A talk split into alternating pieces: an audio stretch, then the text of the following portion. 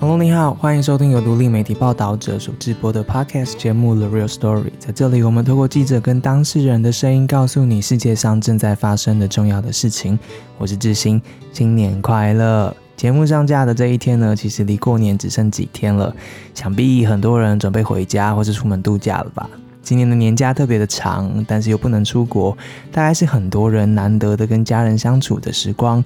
不知道大家觉得过年是一件什么样子的事情？但我觉得它好像是一个机会，去看到那个朋友啊、远亲啊，每个家庭里头那种不一样的组成跟互动的方式。所谓的家呢，好像也已经不太只是过去课本上面写的那样的。在这样的社会变迁之下，所以报道者在过年前推出了文字跟声音的过年专题，想让大家去看看，随着社会的变迁、生活形态或者是人口结构的改变之后，现在台湾社会上面的家庭样貌又出现了什么样子的不同呢？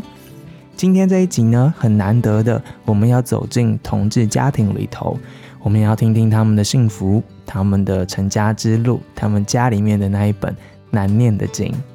第一位，我们先从新手爸爸陈振川开始。人称川哥的他呢，是张惠妹、林忆莲等天王天后艺人的经纪人，也是金马奖、金曲奖这种大型典礼的推手。过去十个月，这位人前以专业形象示人的王牌制作，他有了另外一个样子。如果说你曾经在路上看到一个中年男子抱着一个小 baby 边走边聊天，或是在操场旁边看到一个爸爸对着怀里的小朋友掏心长谈，那个就是他。他会使用叠字，不断划开的手机看儿子照片，或是说出啊他不想再出国出差了。就是这样的一位新手爸爸陈振川。我们与他录音的那一天呢，刚好是张惠妹演唱会门票开卖的隔天，几乎没什么睡的他，访谈里面呢，谈到儿子跟当爸爸的这个过程，他的眼睛还是眯得甜甜的。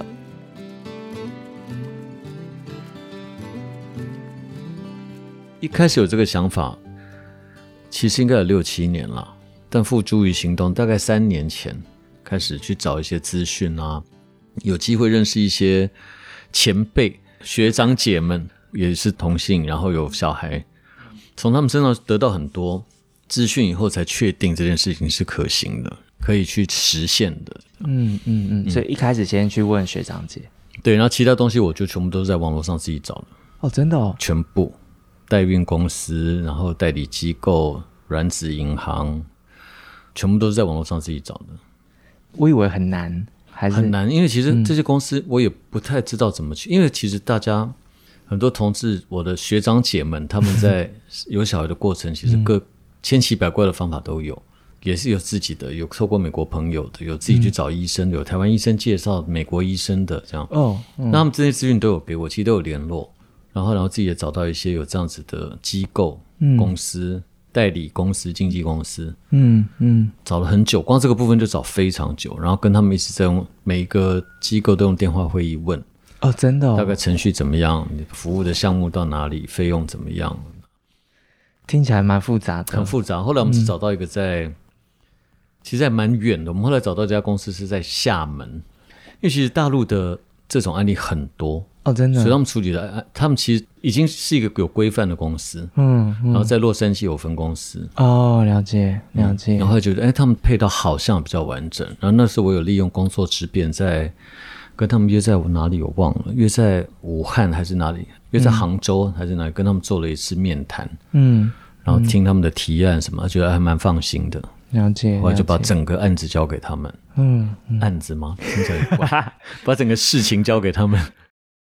所以，对于这个新生命的到来是非常害怕，什么都害怕，这很难形容。比方说，我们一开始是希望很有是有女儿的，嗯，那我们的第一次的植入的胚胎也是也是女儿，然后成功植入以后，我们就几乎每天都在开会，不不是开会了，我们每天都在讨论，就是女女儿要怎么照顾，然后去问我妹妹女婴要怎么照顾，然后我跟另外一半会讨论怎么帮她洗澡，那边可不可以用手碰。然后我另外一半就说，应该是用水冲就 好了。哎，这个有什么尺度？没有没有没有，就是要不要翻开一点点啊？其实这什么对我们来讲都是很难的功课。两个大男生讨论。对，那我们家没有女生，然后我妹妹那时候说啊，小孩如果回来的话，就他就会过来示范很多给我们看，怎么照顾女生，怎么帮女生洗澡，然后青少年问题就将来走一步算一步，慢慢学习这样。嗯嗯。但是后来那女婴就没有成功嘛，嗯，后来就换成男生，我们又开始学男生，生下来就要不要割包皮，反正就很多。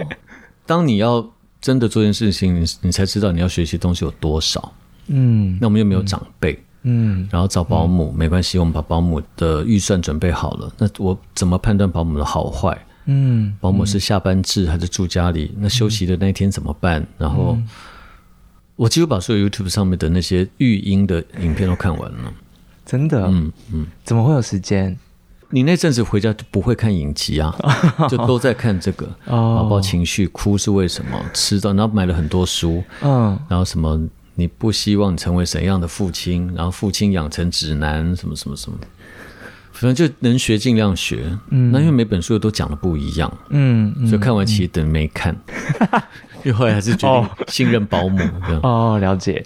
不过这已经是已经知道胚胎已经成功的着床了，然后才开始。对，在那之前其实有一段还蛮长的等待。在那之前就是很多事情要做，比方说我们需要飞去美国取经。等待那个捐卵的女生到美国去取卵，然后确定她卵子的颗数、质量，再做胚胎，胚胎以后再决定分数。然后我跟另外一半的总共做出几颗成功，分数高的是哪几颗？然后比较建议用谁的？你要男的还是女的？完成的时候，你要同时又开始找代理孕母，代理孕母要做健康检查，要 interview。哦，真的很忙很忙。几分是什么意思？它既然是科学生殖，它就什么东西都要经过检验哦。比方说，我们为什么最后用我另一半的受精卵做这个孩子的原因，就是因为，因为你知道每个人都会有罕见疾病的基因，对，可能我不知道啊，几万种、几十万种这样。那我跟那个卵子的罕见疾病基因刚好有三个重叠哦。那我另外一半刚好他的罕见疾病基因的项目跟那个卵子完全没有重叠，嗯，那他的分数就是比我高。然后，这当然不会在自然生育上面发生这样的事情吧？不会有人在行房之前 先确认对方不还 一般人根本不会去验这个啦。对，因为那个就算重叠，其实染病率也是非常非常低的。嗯，在美国的医生就会建议，既然有分数更高的，就用分数高的。嗯，那刚好我也 prefer 用他的，就一切都都刚好。只是学习的功课真的很多很多。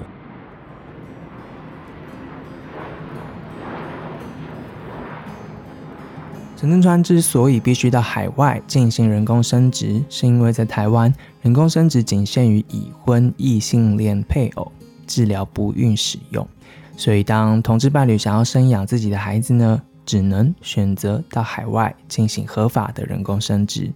如果是有两个生理女性的伴侣组成的家庭，人工生殖的费用大概会是新台币三十到六十万元之间。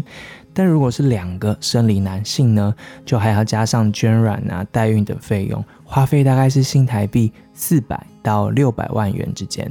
这些钱会用在卵子啊、生殖诊所、代孕中介、代孕者、律师、保险费用等等。另外，海外求子的同志呢，还需要计入机票、食宿跟请假安排等等的额外成本，所以这些花费都会根据个人的身体状况跟需求，还会有所变化。在克服了种种难关，中间甚至失败过一次，然后又遇上疫情的挑战，陈振川终于在二零二一年的春天从海外接回了他的儿子。但是他说，困难才刚开始。最难的就是小孩诞生以后的每一天每一分钟，讲的很大力，真的真的，因为我是那种很容易担心的爸爸。我不知道我在小孩现在我的家里，小孩可能的那个生活空间里面装了带媲美那个银行的摄影机，不管他到哪个角落，我都要看到。我也跟保姆讲了，也跟他们讲，我说这个哪些地方有摄影机，如果你们有些换衣服啊什么的，我们可能自己避一下这样。但我就是我连睡觉翻身有点醒过来，我都会点开看一下，这样怕他窒息啊，然后就是很多了。第一次抱的时候会害怕。第一次抱很害怕，第一次抱我还记得我那个手肘还抽筋，因为我完全不敢动。哦，然后去机场接他，又要送他去桃园保姆家的防防疫，那时候是居家隔离。哦，然后又不能绑安全带，那怎么办？你就是一直，所以我把他抱得很牢，然后就是跟司机说慢一点，慢一点，慢一点，已经慢到快要速度 不符合高速公路的速度。我后来就叫他下去开那个 local，不要开高速公路。哇，就我是很紧张的那一种爸爸啦。嗯，因为我很怕我的，因为我的状况没有把小孩照顾好，但现在稍微放松一点。有时候看他在地上爬，哐，然后撞到桌子啊，好好乖乖，嗯，勇敢。平常就是一个这么紧张的人。我对于我在乎的事就是这样，嗯，就是我会很，我真的是很细心。像我们前前阵子有一些有一些事情，就是很烦心，你只要回去抱小孩就好了。像我现在，如果我没有晚上的工作，我带就晚餐。吃完我就会背着他去散步，然后我们就在外面走路聊天聊一小时，没有聊天了，都是我在讲。你会跟他讲话？对啊，对啊，小孩不是要一直讲话吗？我看书是这样。你在跟他讲啊，这里是小巨蛋，爸爸都在那边开演唱会，因为我们家住在敦化南路哦，这边会震动，我就会一直找话跟他讲就是了。讲过什么自己没有想过的话？讲过所有我以前看别的父母那些蠢话，我都讲了。而且还更恶心，更恶心吗？最恶心，因为我以前很受不了旁边去餐厅看到爸爸就这样叠字啊，然后用一些很那时候认为很蠢的形容词，现在都会做。爸爸帮你换布布好不好？什么布布？尿布就尿布这样。嗯嗯，跟他聊天很开心，因为他开始会盯着你听我讲话了。嗯嗯嗯。那背着的时候我不知道了，因为他面他是面朝前面，因为我想让他看外面，不要只看我的身体。反正我就一直讲啊，这红绿灯，红灯就要停，绿灯就要可以走，黄灯也要停，或者跑快一点之类的啦，或者跑快一点。然后去，我们会先经过那个，嗯，台北体育中旁边有个田径场，然后我就坐在那边说，你看那个穿红裤子很帅不帅？那边很多帅哥，对之类的。反正我就是胡说八道一大堆了。哦，他有反应吗？他至少都有在听了。哦，听进去多少我也不晓得，因为像我。平常不管忙多晚，我在七点半八点一定会就把他抱到我们房间睡觉，然后他就觉得你昨天不是明明那么晚回来，你把抱着，反正他也在睡，你也在睡，嗯，但我就会觉得他总有一天就不会趴在我身上睡了，哦，我就很珍惜了。太黏小孩是什么意思？什么叫太黏？就是我像我十月去池上做活动出差，对，就点开手机看照片的频率。同事都说我已经属于变态等级的那种。他说他们只要一回头就发现我是在看小孩照片，这样。我我我还有一度在公司会议上面说，以后所有国外的演唱会都不要排我。这就是一个不太理智的爸爸的行为，因为没有出去赚那份钱。等待了这么久，过去这十个月的时间，看着自己的小孩长大，陈振川的心情是什么呢？就是高兴的，你知道我第一次伸手指头在帮他清牙腔，被他下面两颗牙齿咬到的时候，我就哭了，很戏剧化，就很喜悦，喜悦。上面两颗长就没有了，习惯了，已经哭过两颗，就上面两颗就不用，不然整排哭还得了。对，也是很忙。呃，想问一下，因为大部分的听众啦，可能脑袋或者他其实生命经验里面也没有遇过两个爸爸的，嗯。这样子的家庭，呃，这件事情就是对你来说，你你有在担心这件事或者想象这件事情吗？我觉得如果我给小孩自信的话，他就可以面对这个世界。那天 ella 带着老公跟小孩来我们家吃饭，然后静宝在问说：“那晨晨爸爸是谁？”然后 ella 就跟他讲，我在旁边就在学习。ella 跟他说：“川哥也是爸爸，Darren 也是爸爸。”嗯，他说。不是每个家庭都是一个爸爸一个妈妈，有的是一个爸爸一个妈妈，有的是两个妈妈，有的是只有爸爸，有的只有妈妈。我觉得 ella 在跟静宝讲这所有的话的态度，对我来讲就很很有力量。我就是这么明白的跟他讲这个事情就好了。嗯，那我觉得包括现在的世代，可能在他将来进到学校啊受教育的时候，也没有我们这个时代的那么多担心。嗯，但我觉得一切的来源就是你要给这个小孩信心。他就要知道，我来自一个很多爱的家庭，很多 support 的家庭。我拥有的没有比你们少，甚至更多。我有两个爸爸。最后想请你跟这所有的听众说一下，看到比如说同性的家庭的时候，你你希望他们因为我想他们可能会想说，他们其实有时候也不知道什么可以问，什么不该问，或是他们应该用什么态度来相处等等的，可以给他们一些建议。说问什么？就他们可能想问候你们啊，或是问你们的事情啊，或什么，可能有时候他们不知道那个界限在哪边，或是适当的对话会是什么等等的，这可能是一般人的会有一些担忧的地方。我觉得这件事对我来讲没有任何问题，我会觉得受到侵犯。嗯，因为我在做一件我自己觉得很。很棒的事情，很正面的事情，很正常的事情。嗯，所以只要有这方面的什么，不管街上碰到啊、私讯啊什么，想问什么就问什么。嗯，我觉得我都很乐意分享，但我的方式、跟我的决定、跟我的选择，但不见得是唯一，也不见得是一定是对的。嗯，但至少我很我很乐乐意公开我的案例的原因是，我觉得不要怕，因为我真的很我真的很不想再当同志，我真的很想。把我们跟全世界人都变得一模一样，包括生活，包括婚姻，包括生育，这样就不要再因为这个标签有多的顾虑。这样，接下来你要听到的呢，是两个妈妈和两个小孩的故事。接着我们访谈的是小杰。拥有交大电机博士学位的他，过去在科技业上班。后来他决定跟另外一半呢，一起到海外进行人工生殖的手术。现在除了是三岁儿子、六岁女儿的妈，他还创业开设了一个学龄前小孩上的教育机构，希望推广不同的教育内容。他甚至走进校园，担任家长会的副会长。拥有同志家长身份已经超过六年的小杰说：“这些社会眼光。”从她怀孕的时候，肚子大起来的那一刻开始，就已经出现了。有些路人呐，然后一路问到说这个孩子的爸爸是谁，然后他们不会回避，他们说我们就是两个妈妈的家庭。但随着小孩开始长大，准备入学，小杰开始会担心了。他所在的这个社区呢，在二零一八年公投的时候，甚至因为同志话题上过了新闻。小杰开始认真的担心社会眼光对他的孩子可能的影响。以下，他分享了小孩去幼稚园之前，一个女同志妈妈的内心小剧场。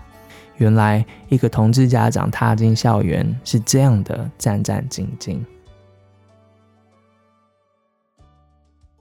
呃，一开始的时候，我们是因为是工友，所以就抽签嘛。那抽上了之后呢，我们就跟那个老师说，我们想要去参观校园。嗯，那那个时候呢，我们一起抽到的还有我们家孩子的一个一起共学长大的好朋友，就是一个小男生。然后我们就跟那个妈妈约好说，哎，我们一起去参观这个学校。嗯，然后去的时候，我就嗯，就跟老师讲说。我们家是同志家庭，然后老师的表情就很稀松平常啊，就说：“哦，我知道啊，原因是因为抽签的时候我们已经填单就填，人家填爸爸谁谁谁，妈妈谁谁谁，我们家已经填妈妈跟妈咪了，人家当然知道嘛。”哦，有这个选项哦，好像那时候可以这样选，然后老师知道，可是就是光单就这样，其实我们没有办法确定他到底友善不友善。对对，然后。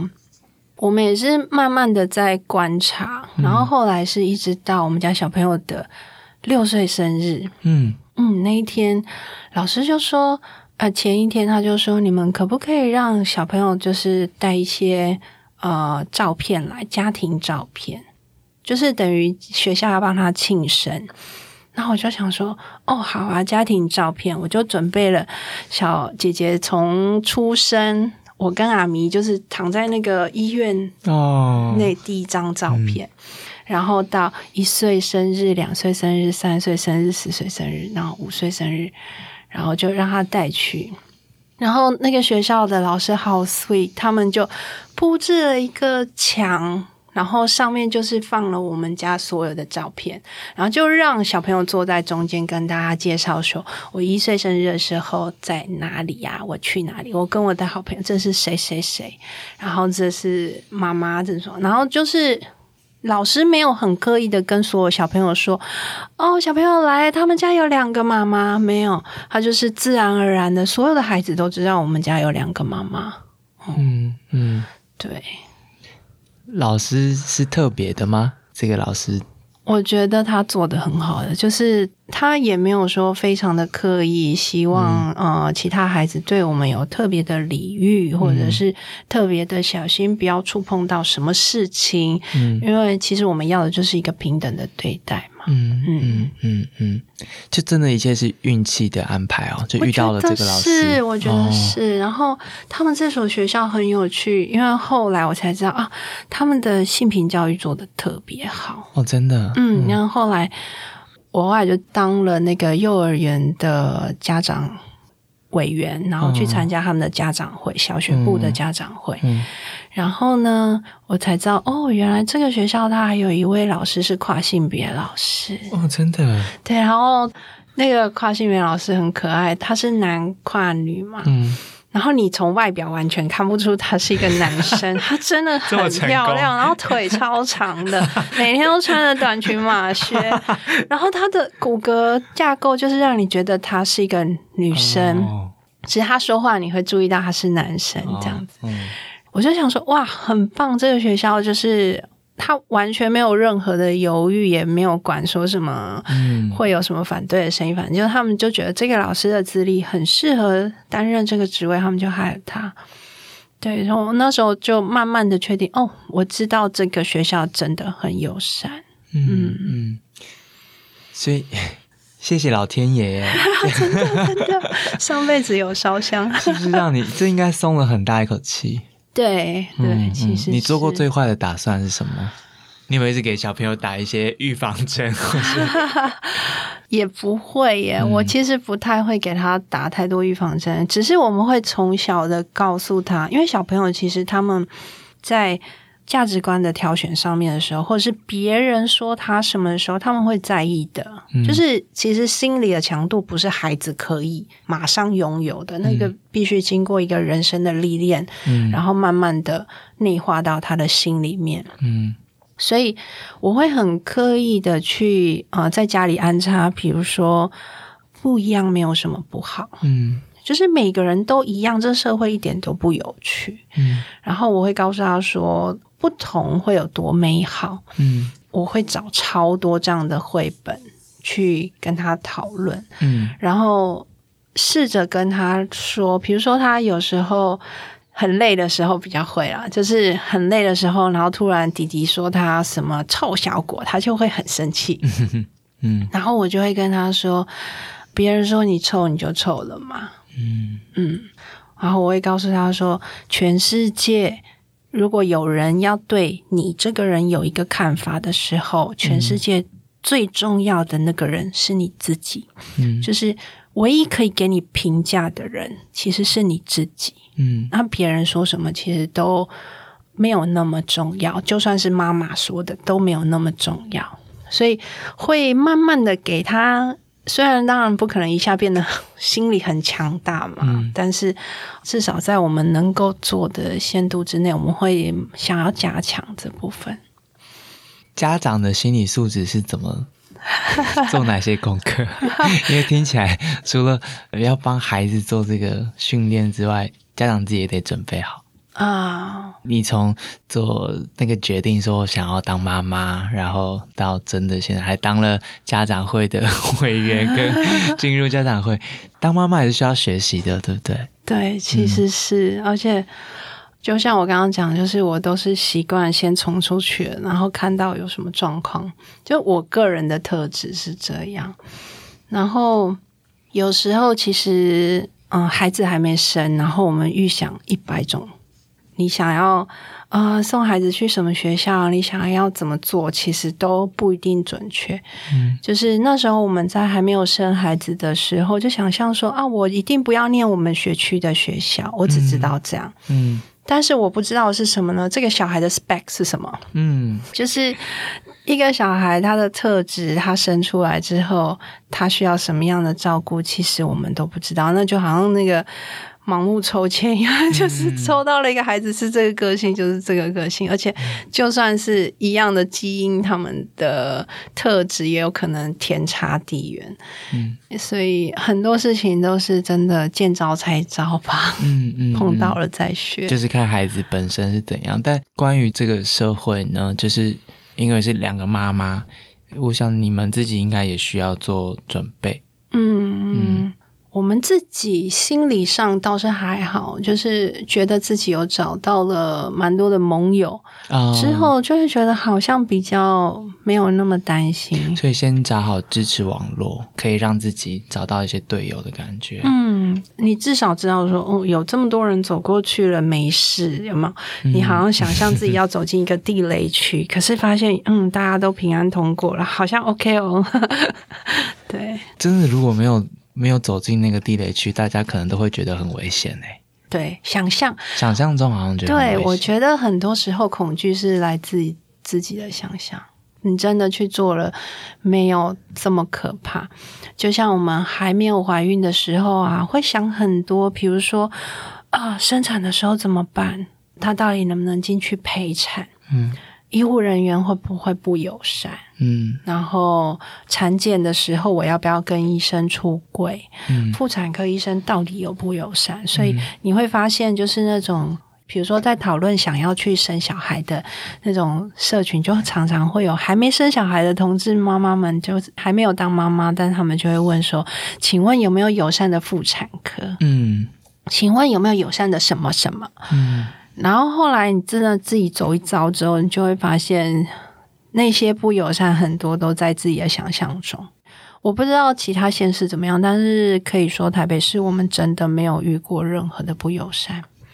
比如说，我们在荣总小朋友在荣总出生，然后我在产检的时候就直接跟医生讲啊，我们是同志家庭，我希望他可以进去陪产。医生说好啊，没有问题啊，嗯，就这样很稀松平常。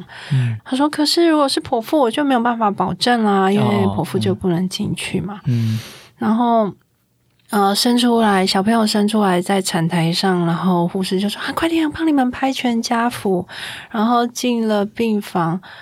结果，我们的那个病房变成了一个景点，因为呢，大家都觉得很稀奇，哇，有同志伴侣生小孩，而且他们小孩眼睛超大的，好可爱哦。然后就跑来，然后也有护士说：“我跟你说，我妹妹也是同志，她也很想生小孩，我可以问你，你们去哪里要怎么样怀孕吗？什么的。”然后就一直会有医护人员跑来聊天，对，其实是蛮友善的了。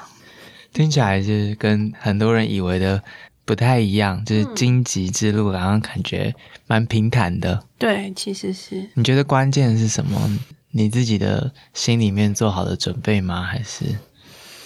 可能我这个人，我不晓得哎，我怎么说，就是还蛮有被讨厌的勇气的人。我就是那种嗯，被骂了会皮皮的那种人。然后我觉得我做得到，嗯。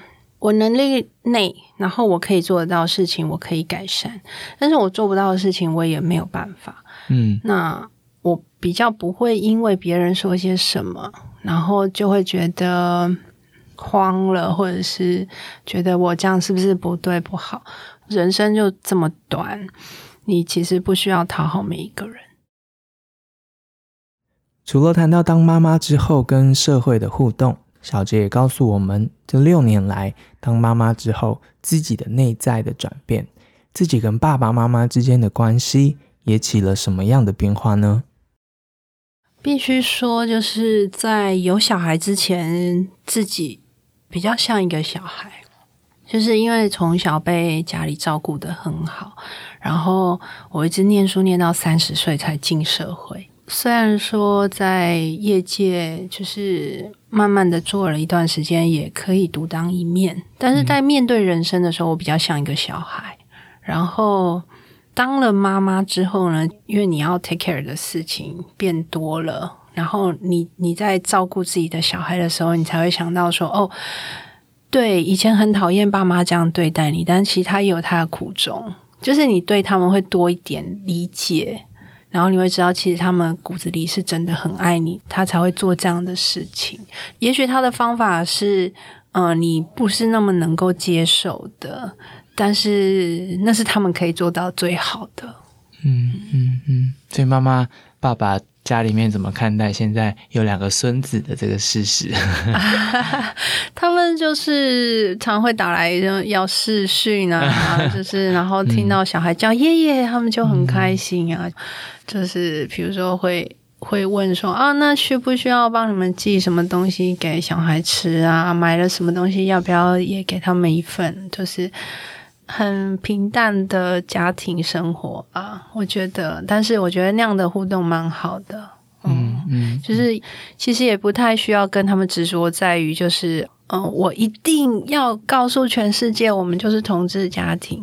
你不同意我也没关系。我觉得这个想法可能在我还没有小孩的时候，我其实一直是维持这个想法。然后我可能因为把自己当成孩子，嗯，所以我一直想要对我的父母抗争。嗯嗯，就是我觉得对的事情，我就要站出来，我要你同意我。嗯，可是很多时候是这样，就是。呃，爸妈也有他的价值观，嗯，然后他们活得比我们还要久，然后我们要扭曲他的价值观去 fit 我们，然后完全赞同，其实不是不可能啊，就是需要时间。我觉得要多一点理解吧，嗯嗯，就是理解他们也有这样子转换上的困难，然后他们也真的做到，就是。而他也给我们该有的友善了，只是他还是会担心，他面对亲戚朋友的时候，他他不习惯去面对那一块嘛，那我们就不要太为难他。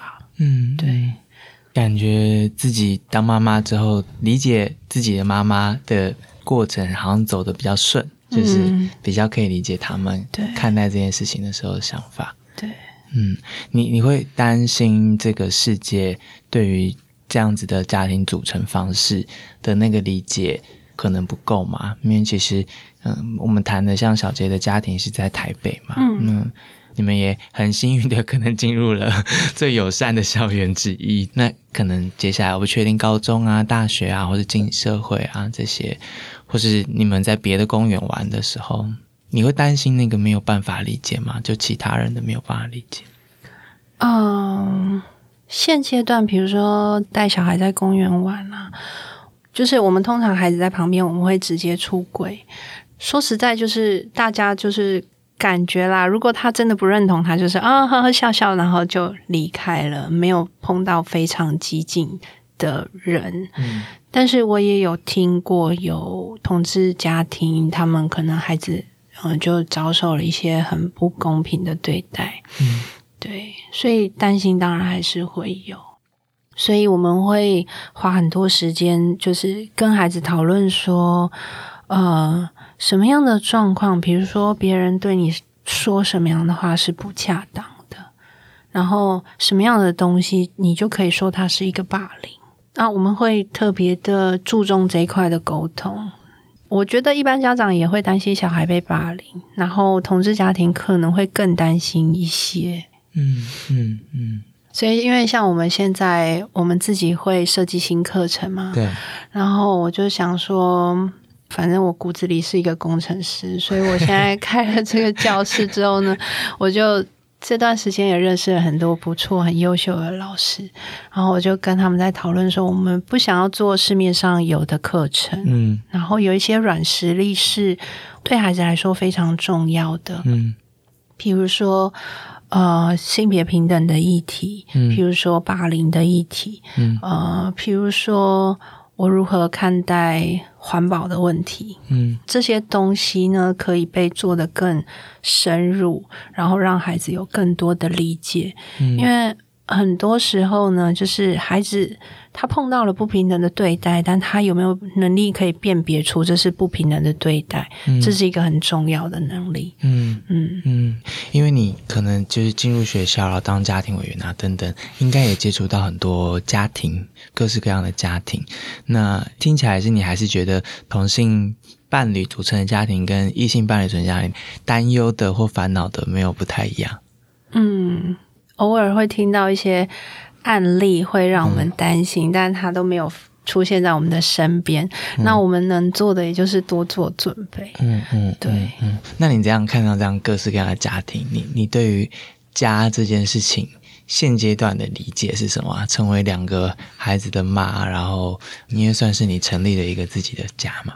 嗯，怎么说呢？家，我觉得。比较像是你，你突然有了，呃，跟自己有血缘关系，然后你很想要照顾的人，然后可以陪着他们成长，然后自己也再长大一次，这样子。所以家的这个概念啊，对我们来说就是一个可以一起玩的很开心，然后我们可以好好的享受在孩子长大之前的这十几年、十几年的时光，是我们可能一辈子都会觉得很怀念的。你的爸爸妈妈，或是他的爸爸妈妈，或是你的阿妈，有给你们什么秘诀，或是有给你们交代什么吗？当你们变成妈妈的时候，没有哎，我妈只有讲了一句说：“等你小孩自己出生，你就知道了。”就是那种 风水轮流转的风凉话的感觉。你觉得你现在知道了什么？有啊，知道了蛮多的。嗯，以前比较小屁孩，就觉得妈好烦。管很多，对，现在会知道其实妈妈很辛苦。你有什么想要跟妈妈说的吗？嗯，然后，我只要碰触到这一块就会想要哭。就是其实不管认不认同，其实我还蛮蛮感恩，就是我是生在这个家庭啦。然后我希望我的小孩也有一样的感觉。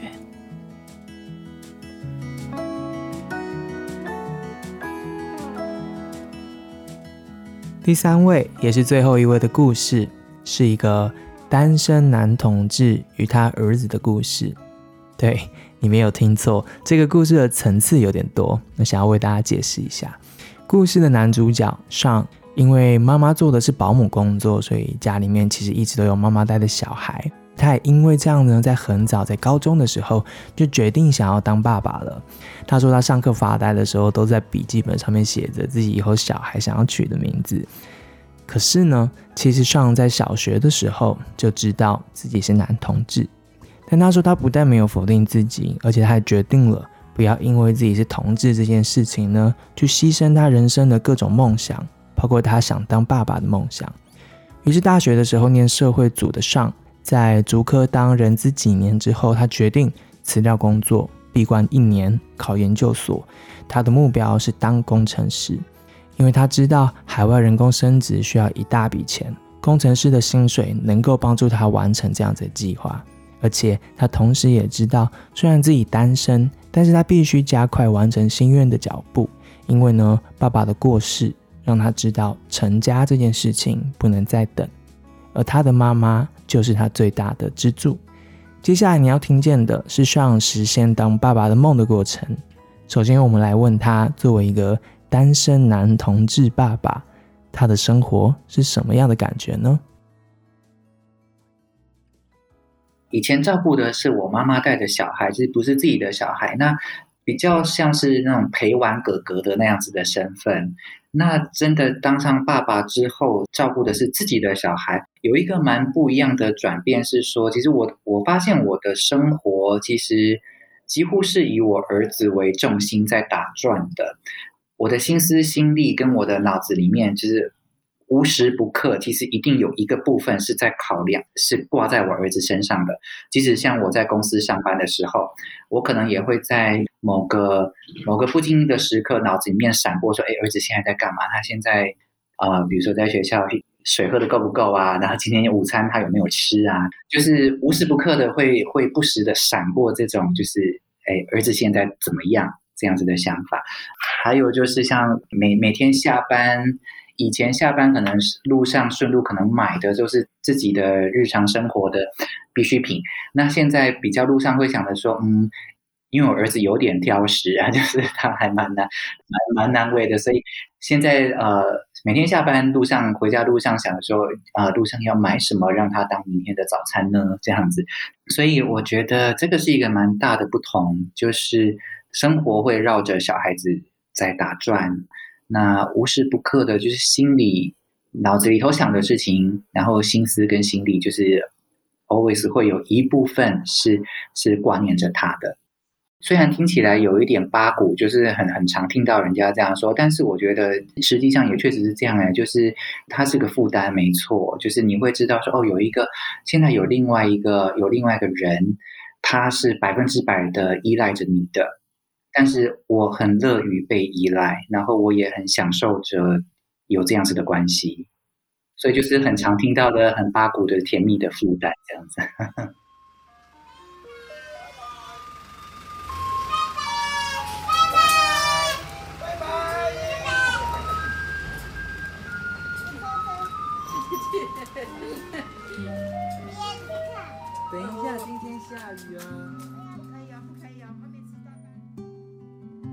上的说法跟陈振川一样，就是有了孩子之后，有了更多的烦恼，但是这一些烦恼都是值得的。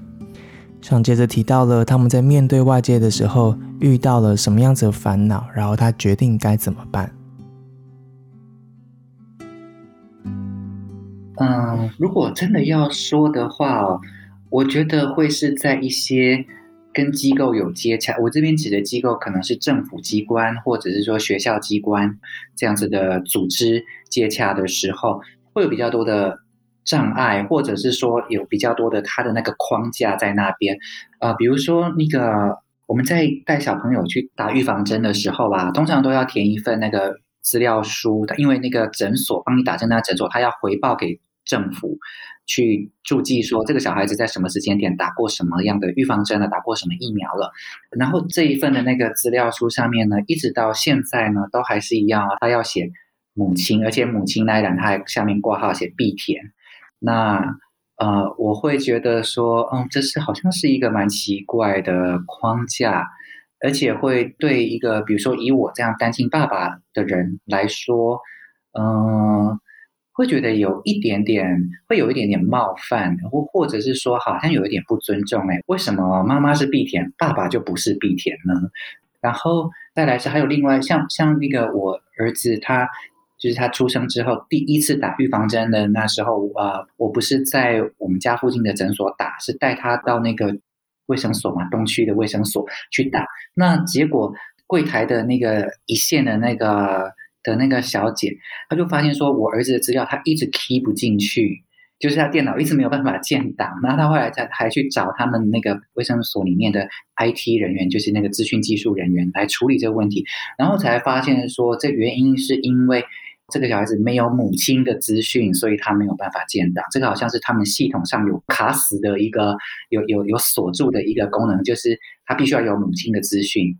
家长栏位的那个身份证字号的第一位数的那个数字，因为一是男生，二是女生，他是用这个判断的。那因为我儿子没有这个数字第一码为二的这个家人的亲属的的资料，所以他没有办法被建档。对，那呃，我会觉得说这些其实，也许他当初的设计是有当初的时空背景上面的的必须要这么做，但是我觉得在在社会一直往比较开放。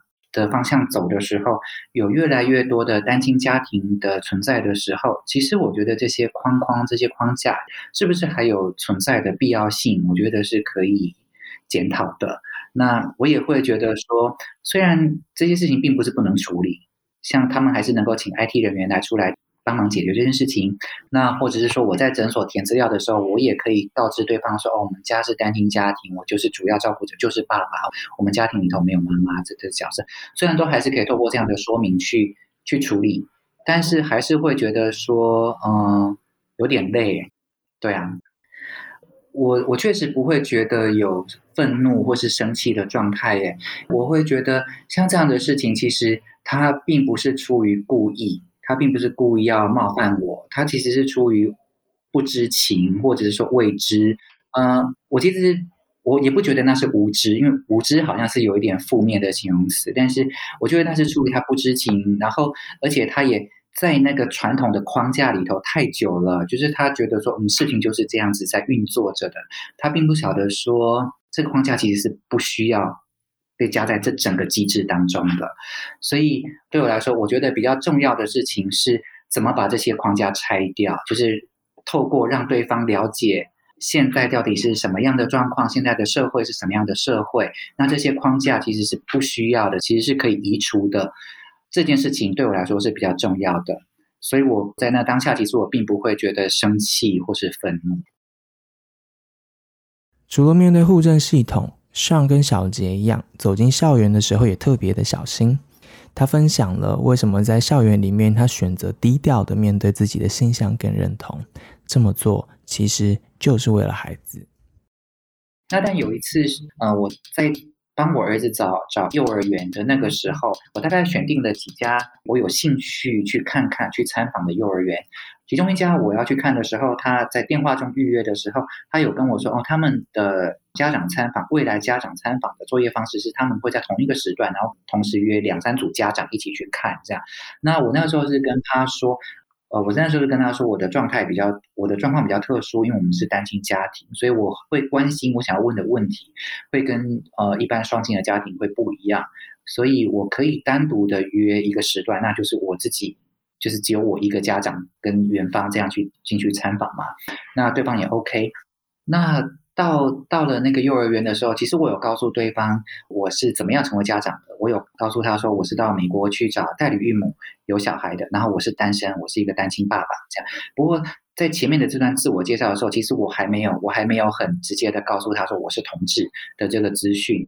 那不过是看完了整个整个参访之后，在最后他要。他要送我出园的时候，这个小姐，这个园方的带参访的这位老师，他才跟我说：“嗯，爸爸，你不用担心太多。我们有一些老师，我们有一些教职人员也是同志，然后我们有一些外籍老师，他在他的母国其实也有跟你一样的朋友，是透过代理孕母有家庭有小孩的。所以，爸比，你爸爸，你不用担心太多，这样子。”我会觉得说，哦，第一个我会觉得说，他这位接待老师，他其实是有一定的敏感度的，就是比如说，他可能能够从一些关键字当中，比如说单亲男性，然后代理孕母、美国代孕，他可能能够从这些关键字当中去联想到说，哦，我应该是有男同志的身份的。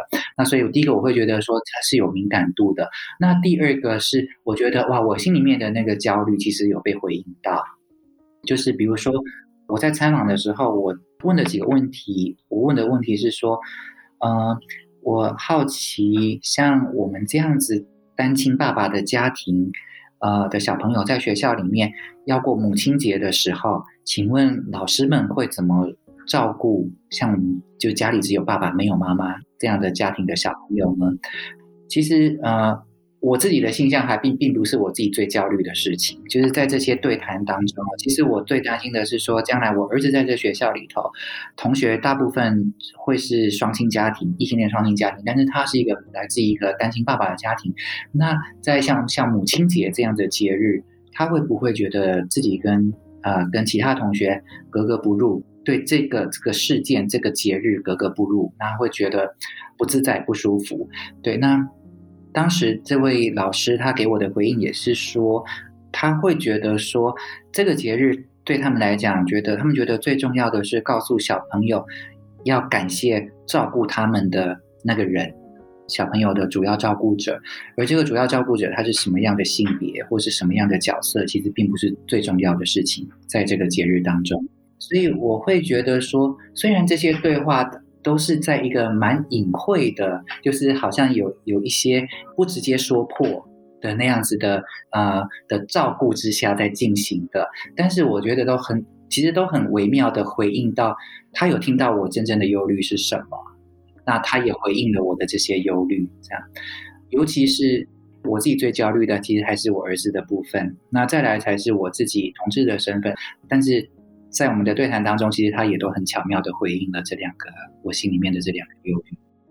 有一个状况，尤其是当我带着我自己的小孩的时候，我更会在意这一点，因为我也没有办法时时刻刻跟着我的小孩。万一他在在他的生活中有这些对同性恋不友善态度的人，在他的生活圈里头出现的时候，我如果没有在他身边保护他，我觉得以他现在年纪四岁的年纪。他没有办法处理这个问题的，他没有办法处理一个对他爸爸我有恶意的人，然后间接的对他有恶意。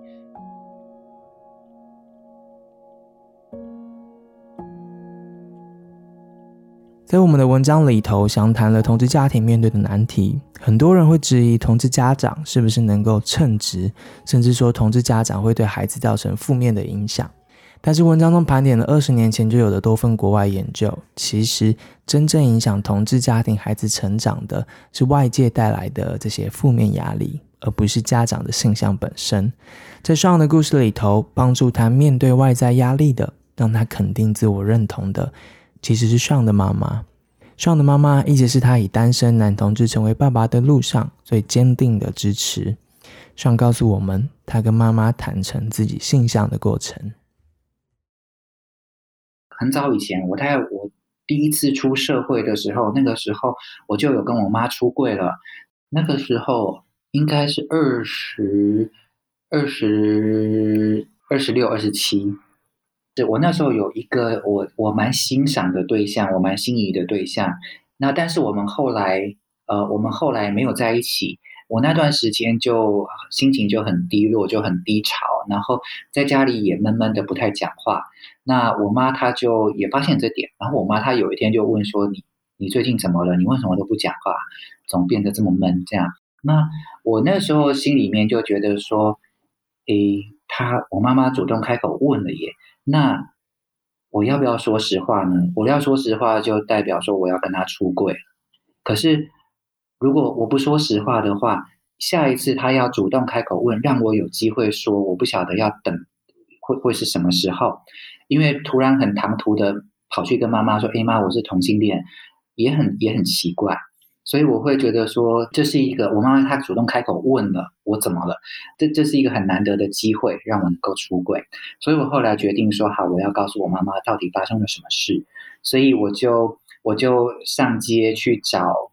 呃，找一本书，那是热线出版的，叫《亲爱的爸妈，我是同志》。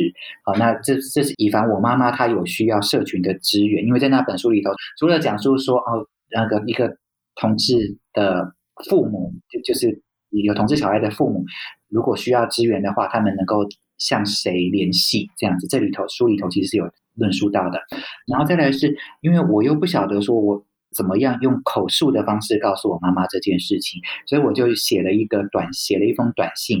那在那封信里面，我告诉我妈妈说：“呃，我最近会呃心情不太好，是因为呃我最近喜欢上一个有一个心仪的对象，他是男生，可是我们最后没有在一起。嗯，所以我最近心情不是很好，是是这样的原因。那也就在这封信里面，也就交代了我是喜欢男生的男生这件事情。”那我就把这封信跟那本书放在我家客厅的桌上。那我妈那时候刚好在洗澡，我就跟我妈说：“哎妈，我有一件事要跟你说。”然后我把它写下来放在桌上了，你洗好澡出出来再看。这样，那接着我就不晓得说我要怎么跟我妈在同一个空间当中共处这样子。一方面也是觉得说，她会我妈妈会不会需要有自己的个人的空间来消化这件事情？所以我那时候就。我就拿着安全帽，然后就骑着车，然后就骑出去离家出去了。那我自己就骑骑骑骑到那个交大的博爱校区，然后我就躺在交大的博爱校区的大草坪上面，我就躺在那边，然后我就开始一直哭，一直哭，一直哭。那那个时候的心情是会觉得，哇，这件事情我隐藏了二十六年、二十几年的这件事情，我终于把它告诉妈妈了。那。嗯，他终于不再是一个秘密，然后也终于，我我们不再是那种我们当了一辈子母子，但是但是妈妈却不知道最真实的我是什么样子的那那个状况，这个状况从此就被打破了，就是我我已经把这个秘密说出来了，所以那个时候的心情是这样啊。那不过同时，同时我很担心我妈，因为我弟那时候在当兵，所以我妈在在家里只有我妈一个人。其实我很担心说她会不会受不了这个刺激，然后就在客厅就昏倒了，那样子。那不过还好，后来我回家的时候发现说，哦，我妈我妈房间的灯是亮着的，所以她并没有在客厅昏倒 这样子。可是当下我也不晓得说她的状态怎么样，所以我就回到我自己的房间。我就回到我自己房间，然后我就在洗澡。那洗好澡，我出来的时候，我妈就来敲我房间的门。然后我打开门，我妈就就站在门口，她在一直在哭。然后她她就在说：“哇，妈妈不晓得你过去二十几年来生活的这么辛苦，要面对这些社会的压力。”她她就说：“嗯，但是他希望说，呃，我能未来能够遇到自己，呃，跟我彼此喜欢的人，然后能够一起一起生活这样子。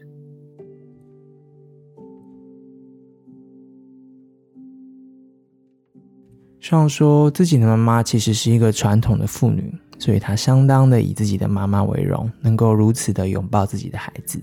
后来，上还用电影《满月酒》作为沟通的媒介，跟妈妈说出了她寻找海外代孕、想要人工生殖的计划。妈妈听了之后全力支持，外婆也是，两个长辈都为了能够当阿妈、阿祖而兴奋不已。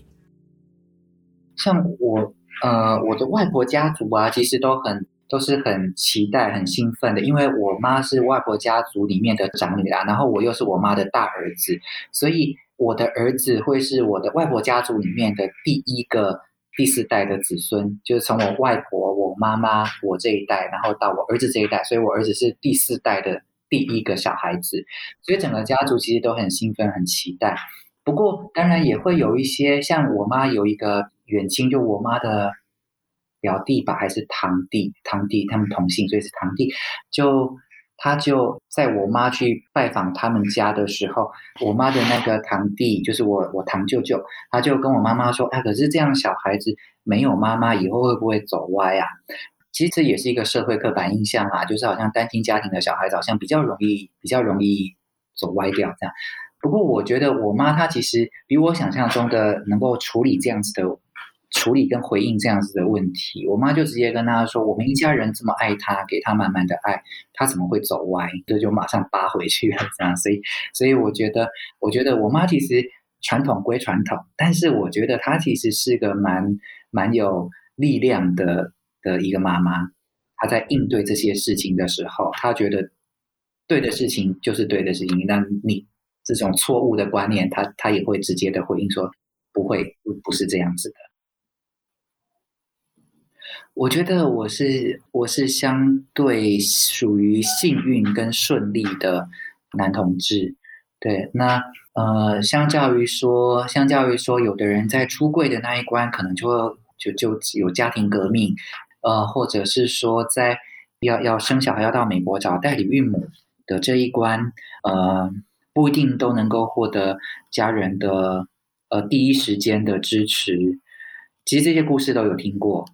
嗯，但也有听过说啊，在整个过程当中都不支持，但是一回来看到小孩子马上被融化了，就马上就看开了。我觉得那就是一念之间，就是想开了就想开了。呃，儿子是什么性向，是不是同志，其实并不是重要的事情，这就是想开就想开。就是这种各种故事，其实都有听过。那我自己在家庭的这个部分，其实我是幸运，然后也比较顺利的。故事的尾声呢？当我们惊讶于上的家庭如此的支持，上主动提出他单身男同志爸爸的身份所面对的最大压力，其实是来自于许多同年纪的朋友。我也有遇过有的朋友，他会质疑说：“可是你这样子会让这个小孩子他先天的就处在一个容易受到歧视的环境里头，他觉得这对小孩子来讲是不公平的。”也会有朋友是有这样子的的看法。那我觉得对于这样子的想法呢，我把它做两个部分的回应哦。第一个就是歧视的这个部分，就是小孩子他因为他生于同志家庭，所以他容易受到歧视的这件事情，我会觉得说这个问题是这个社会的问题，就是这个社会当中有一些歧视同志的人，这个是这个社会应该要解决的问题，而不是要同志想要有小孩的同志。不要去生小孩，我会觉得说，关于歧视的这件事情哦，我觉得更好的处理方式会是以我自己来说，我会希望说，能是以我自己能力可以做到的的方式的范围，去消除这个社会对同性恋的误解跟歧视，而不是屈服在那个歧视之下，屈服在那个压迫之下，让我自己的人生必须要照着那些歧视我的人的期待去。过我的生活，过我的人生，就是我必须要一直躲在柜子里面，我不能，我我不能实现我想要成为一个父亲或育儿生活这样子的的期待。我觉得这是不对的。我觉得歧视这件事情，它的问题是出在这个社会，这个问题并不是在同性恋的身上。对，这个是第一个关于歧视的这件事情的回应。那第二个，有有朋友会觉得说，这对小孩子是不公平的。我就会想问说，哎，那请问一下，我们有谁出生的时候是有选择过父母、选择过家庭的？对我会想要反问这样子的问题。好哦，那如果没有的话，那为什么出生在不同的家庭，你会觉得有公平不公平的问题？那如果你觉得有，我们当初。依据很很甜蜜的，比如说那个那个叫什么胎内记忆，他可能有的人会觉得说有哦，我当初有选选择过爸爸妈妈，有选择过家庭。好，如果有的话，那我又会想要问说，那你觉得你如果能够选择家庭，什么条件对你来讲是最重要的呢？就我自己来说，我会觉得说，如果我能够选择，我要选择一个有爱的家庭，我在出生在这个家庭里头，这个家庭里头的人他是爱我的。我会觉得说，人他生了小孩，却无心养育这个小孩，对这个小孩没有爱，让这个小孩在没有爱的环境里面长大。我觉得这个才是对小孩子不公平的事情，而并不是说出生在什么样的呃少数的家庭里头，对这个小孩子是不公平的。对我觉得公不公平的点是在这个上面，对小孩有没有爱，有。想要生小孩的同志，其实毕竟还是少数，尤其是在当初大概六七年前那个时候又更少，所以相对的，好像像跟朋友提出我有这样的想法的时候，相对的会接受到的一些挑战跟质疑可能会比较多。但是我觉得也是一个很，这对我来讲也是一个坚定自己的一个思辨的过程。哎，就是我如果这么轻易的被这些问题打倒了。那我就觉得说，我会怀疑我自己是不是真的能够成为一个父亲。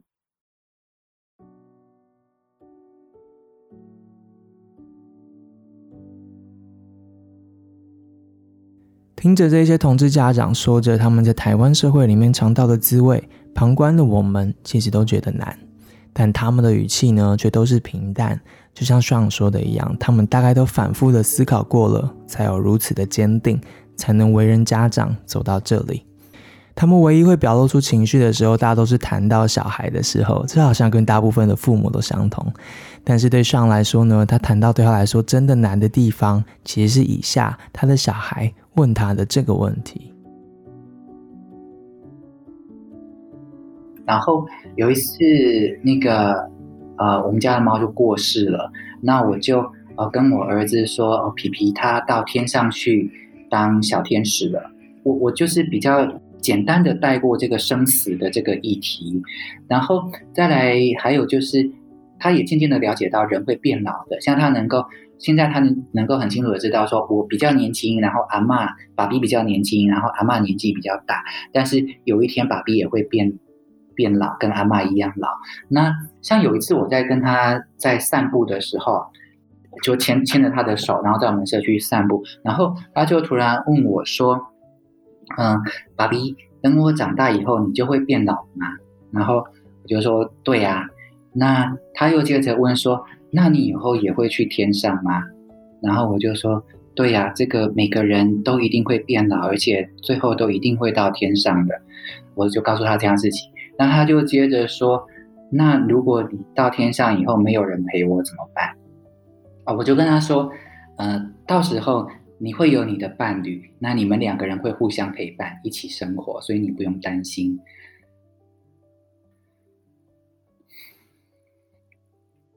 然后，呃，他又接着说，嗯，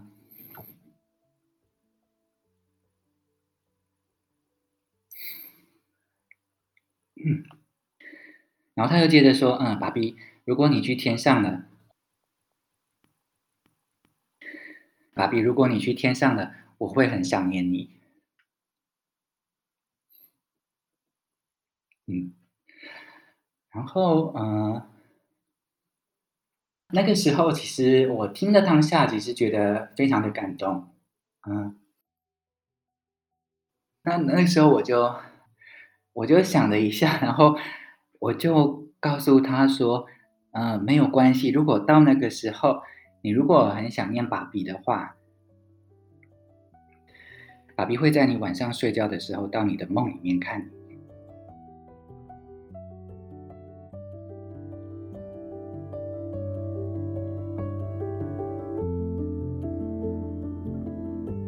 谢谢这些同志家长们的分享。家中那本难念的经，大部分的时候其实都不足为外人道。但这些同志家庭之所以愿意分享自己的经验跟感受，其实是希望未来的其他同志家庭成家之路没有这么难，成家之后压力没这么大，让更多人不用在同志的身份或是对养育后代的渴望之间呢，只能择一。我们猜想这一集会听到最后的许多，可能是同志朋友们，也可能是同志朋友的父母们。所以最后，我们请上与我们的听众们说说话。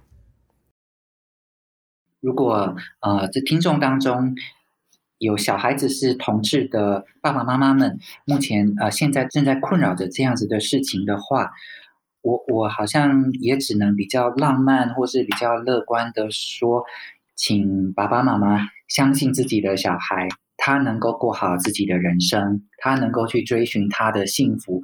那这个幸福并不是一定建立在异性恋才，就是幸不幸福。跟性向没有关系，并不是同性恋就一定不能够找到自己的幸福，完全不是这个样子的。我会希望说，你要相信自己的小孩，他能够找到自己的方向，过好自己的人生，不要不要成为那个，就是我刚刚说的，不要成为那个一直抓着他不放的的那只手。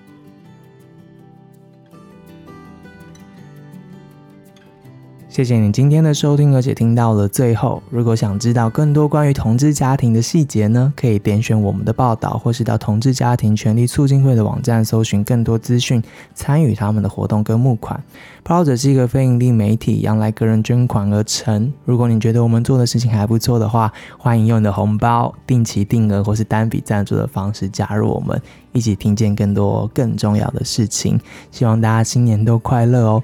节目的最后，我们想请上跟他最有力的那个队友说说话，那个让他的家能够成真、能够继续成长的女人，也就是他的妈妈。啊，当然第一个就是妈妈，我爱你，然后也很谢谢你，就是能够一路以来这样的支持着我，包含说我出柜的那个时候，然后一直到我成为爸爸了，一直都是在我背后的那个最。就是我的支援系统里面最最坚强、最坚定的那一根柱子。那呃，这确实说我我的人生，我的这一生能够实现这这些梦想，其实有很大的因素是因为妈妈的存在。嗯，就是谢谢妈妈，然后我爱你。